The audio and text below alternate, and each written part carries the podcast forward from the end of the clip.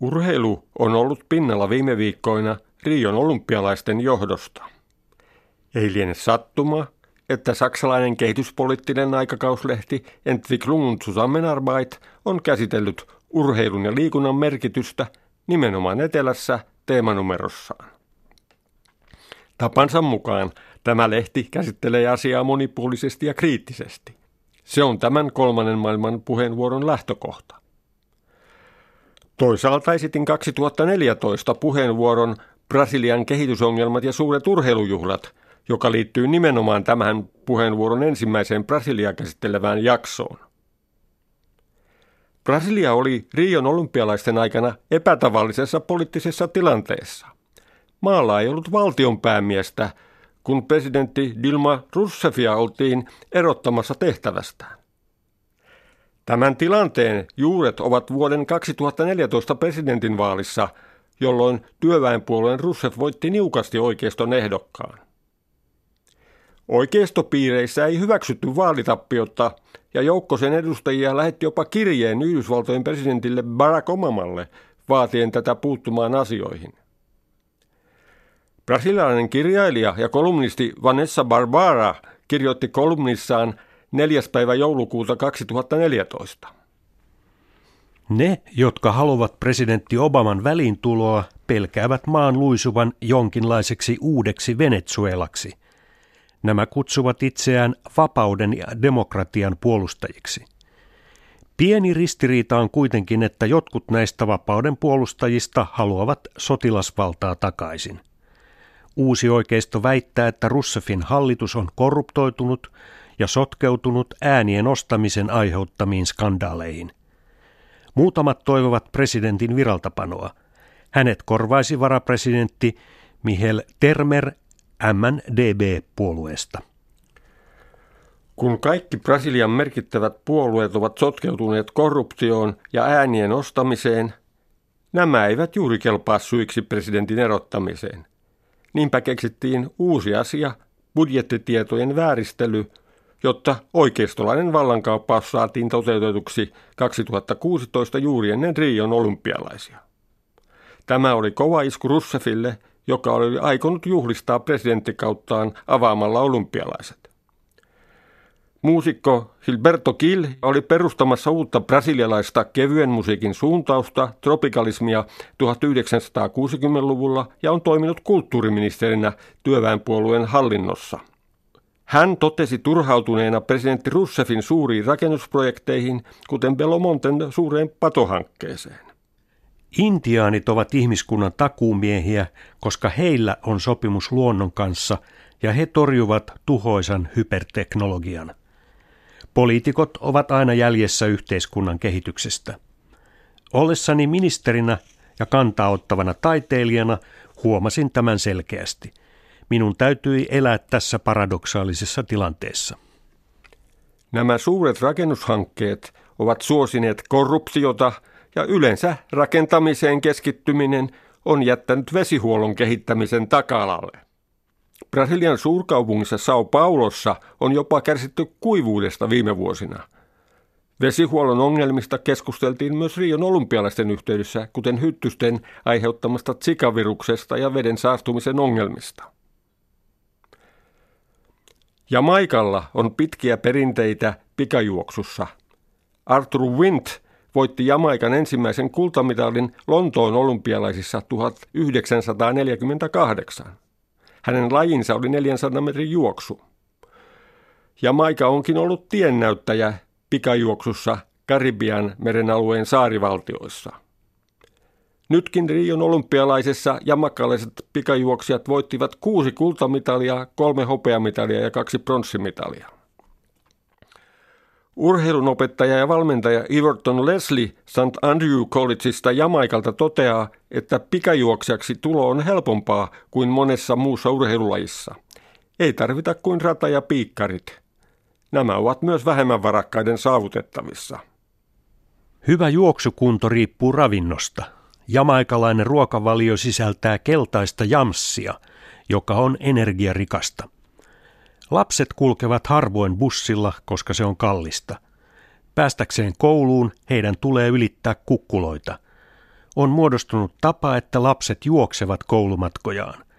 Kylissä tiedetään, kuka lapsista on hyvä juoksija. Vaikka Jamaikalla on suuria juoksia ihanteita, suureksi juoksijaksi on vaikea tulla.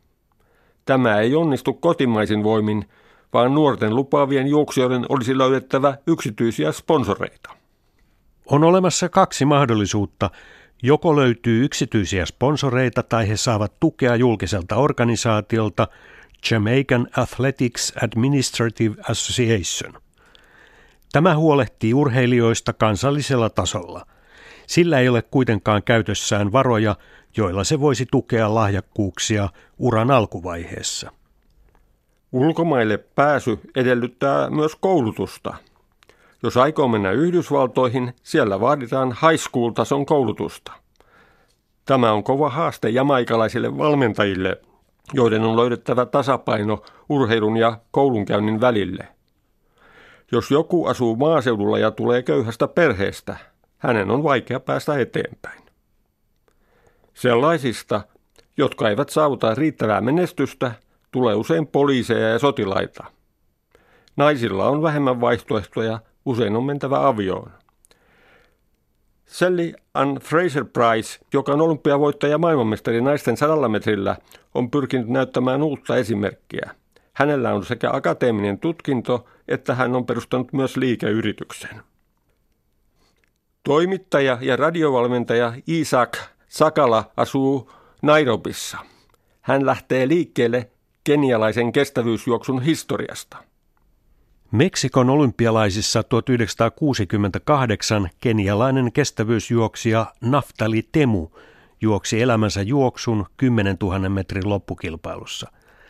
Hän voitti loppukirissä niukasti 0,6 sekunnilla etioppialaisen Momo Walden ja hänestä tuli samalla Kenian ensimmäinen olympiavoittaja – Temun esimerkki on inspiroinut juuri itsenäisyytensä saavuttaneen uuden itä-afrikkalaisen valtion tulevia juoksia sukupolvia. Kenia ja Etiopia ovatkin hallinneet pitkään afrikkalaista kestävyysjuoksua. Riossa Kenia oli selvästi parempi, sillä etiopialaiset juoksijat saavuttivat lähinnä pronssimitaleja. Uutuus oli se, että kenialaiset voittivat sekä miesten että naisten maratonin.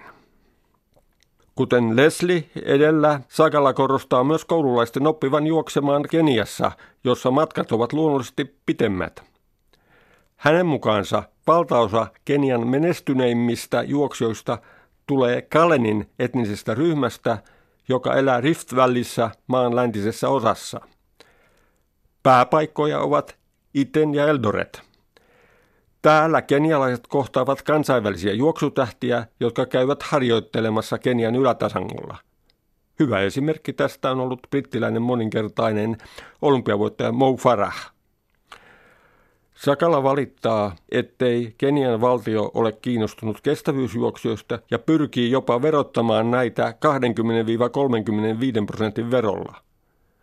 Juoksijat joutuvat maksamaan managerilleen 20 prosenttia tuloistaan – ja matkoihin menee jopa 40 prosenttia palkkioista. Hallitus on luvannut rakentaa eri puolella maata uusia harjoittelukeskuksia, mutta näitä ei ole näkynyt. Tämän vuoksi yksityiset tahot rahoittavat pääosin Kenian juoksijoita.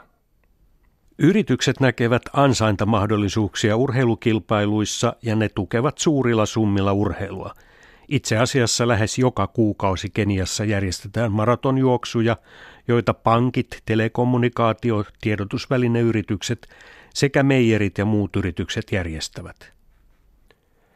Keniassa on esiintynyt dopingia ja urheilujärjestöissä on todettu korruptiota. Kymmeniä urheilijoita ryntäsi viime marraskuussa Kenian yleisurheilujärjestön Athletics Kenian keskustoimistoon. He vaativat johtavia virkailijoita eroamaan tehtävistään. Kun olin aikoinaan työmatkalla Kalkutassa, paikallinen taksi halusi näyttää minulle jotakin merkitsevää. Ajattelin mahdollista historiallista rakennusta, mutta hän ohjasi autoaan näyttääkseen kaupungin uutta hienoa krikettistadionia. Tällöin tajusin sen, kuinka kriketti on merkitsevä asia Intiassa. Intiassa ei ole oltu juuri kiinnostuneita olympiaurheilusta toisin kuin Kiinassa, vaikka joskus aiemmin maalla oli maailman parhaita maahokijoukkueita. Sen sijaan brittiläisen siirtomaavallan perintönä oleva kriketti on tullut suosituksi lajiksi. Vaitsulla työskentelee Tata-instituutin alaisuudessa toimivassa School of Media and Cultural Studies-laitoksessa Mumbaissa Intiassa. Hän kirjoittaa intialaisen kriketin suuresta muutoksesta. Krikettiä on jatkuvasti määritelty uudestaan Intiassa. Tässä kehityksessä ovat aiemmin eettisesti korostuneet katsantokannat painuneet taustalle ja tämän lajin yhteisöllisyys on kadonnut. Aiempi herrasmiesten peli on muuttunut suureksi bisnekseksi ja kaupallisuuden kovat paineet ovat johtaneet kiihkeään kilpailuun. Intia voitti 1983 yllättäen kriketin maailmanmestaruuden ja Intia ja Pakistan perustivat 1987 säännölliset kriketin maailmanmestaruuskilpailut. Nämä kehityskulut lisäsivät kriketin vetovoimaa 1980-luvulla. Lapset ryhtyivät pelaamaan sitä kaduilla, puistoissa ja koulujen käytävillä. Intian krikettiorganisaatiot ryhtyivät vahvistamaan asemiaan 1990-luvulla. Samanaikaisesti Intiassa toimeenpantiin talouden ja joukkotiedotusvälineiden vapauttaminen, mikä myötä vaikutti kriketin suosion leviämiseen. Uusi keskiluokka ryhtyi seuraamaan sitä televisiokanavilta. Tämä paisunut krikettijärjestelmä ajautui korruptioongelmiin ja skandaaleihin 2000-luvun alussa. Vihdoin Intian korkein oikeus otti tehtäväkseen tämän järjestelmän puhdistamisen. Samaan aikaan ilmeni kiinnostusta myös muihin urheilulajeihin. Kriketti joutuu nyt käymään kilpailua katsojien suosiosta. Koska brittiläisen imperiumin perintönä krikettiä on pelattu myös muissa Etelä-Aasian maissa, kuten Pakistanissa ja Sri Lankassa – Jotkut ovat pyrkineet kehittämään rajat ylittävää yhteistyötä, nimenomaan Etelä-Aasiassa. Tämä on kuitenkin törmännyt suuriin esteisiin. Tällä hetkellä ovat Pakistanin ja Intian väliset urheilusuhteet jäissä, koska Intia syyttää Pakistania terrorismin tukemisesta. Intialainen osavaltio Tamil Nadu kieltää puolestaan srilankkalaisia pelaajia osallistumasta alueellaan järjestettäviin kilpailuihin – koska sen mukaan saarivaltio sortaa jatkuvasti siellä asuvaa tamilivähemmistöä.